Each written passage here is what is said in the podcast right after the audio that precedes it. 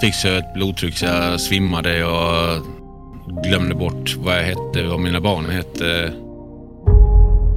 Efter en intensiv karriär inom näringslivet och år av stress inom skolans värld blev Joakim och Mårten långtidssjukskrivna. Det var sömntabletter, det var lugnande. Men det gjorde ju bara att jag pressade mig ännu hårdare. Tabletterna gjorde det möjligt. Hör Mårtens och Joakims berättelser om en ändlös resa genom sjukvården och om hur hästar kan göra skillnad när man nästan har gett upp hoppet. Det första är som att, att lyssna inåt, att lyssna på kroppen. En miniserie i fyra delar från Gilla Hästpodden om Humlamaden Grön Rehab.